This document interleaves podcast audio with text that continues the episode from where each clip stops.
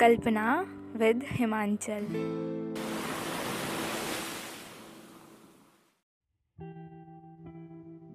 दुनिया जहाँ से बेखबर रहता हूँ, दुनिया जहाँ से बेखबर रहता हूँ,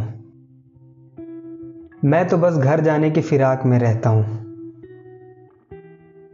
माँ तुम्हारी गोल रोटियों की तलाश मैं अपने हाथों से बेले हुए उन नक्शों में करता हूँ। आपके हाथ से बनी कद्दू की सब्ज़ी भी अच्छी लगती है। अब यहाँ हम आलू भी उबालें तो कच्ची सी लगती है। पापा सुबह रोज उठा दिया करते थे। कुछ गलत करूँ तो डांट दिया करते थे। यहाँ कोई डांटने वाला नहीं है। यहाँ कोई दुख बांटने वाला नहीं है। यहाँ वो चार दीवारी नहीं है, जो आपने मेरे लिए बनाई थी। यहाँ वो फर्श नहीं है, जो आपने मेरे लिए सजाई थी। याद आती है आप सबकी मुझे, पर कभी कहता नहीं हूँ। कहने को तो बहुत कुछ है, पर जज्बातों में बहता नहीं हूँ। अपना ख्याल रखना, मैं जल्द आऊँगा आपसे मिलने। अपने सारे सवाल तैयार रखना। मैं जल्द आऊँगा उनके जवाब देने।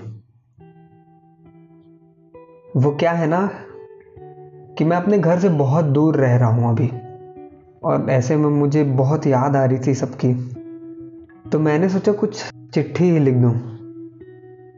अब ये चिट्ठी मैं पोस्ट तो नहीं कर सकता तो इसलिए मैंने सोचा रिकॉर्ड ही कर लूँ। वैसे आपको कभी किसी ने चिट्ठी लिखी है क्या?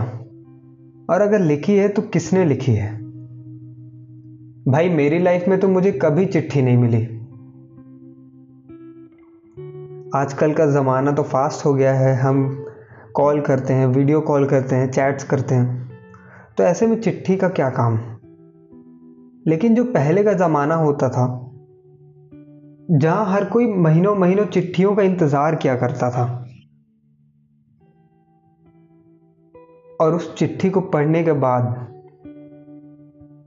मतलब मन को कितनी शांति मिलती थी। मैंने एक्सपीरियंस तो नहीं किया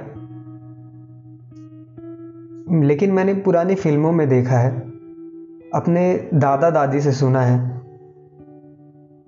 काश मुझे भी कोई चिट्ठी लिखता। खैर, अब मुद्दे की बात पे आते हैं। अगर आप भी अपने घर से बाहर हो, दूर हो, अपने पेरेंट्स से दूर हो तो कोशिश करना एक चिट्ठी लिखो। चिट्ठी लिखो अपने पेरेंट्स को और उसे व्हाट्सएप करना या रिकॉर्ड करके उन्हें सुनाना।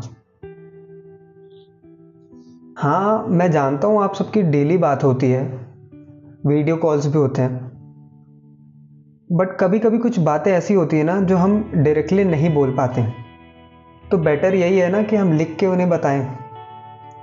उम्मीद है आपको मेरी बात समझ आई होगी। और अगर आप समझ पाए होंगे तो ज़रूर से एक चिट्ठी लिखेंगे अपने पेरेंट्स को जिससे भी आप दूर हैं उन्हें। हम कल फिर मिलेंगे एक नई कल्पना और एक नई कहानी के साथ।